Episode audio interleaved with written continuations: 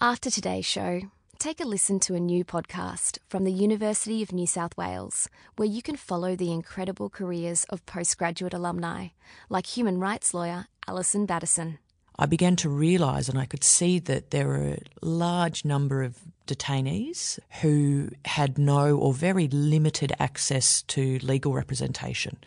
So, on the basis of that, I started thinking, well, maybe I should set up my own firm um, and I should retrain and really understand what's going on in human rights and asylum seekers in Australia and, and our offshore detention centres.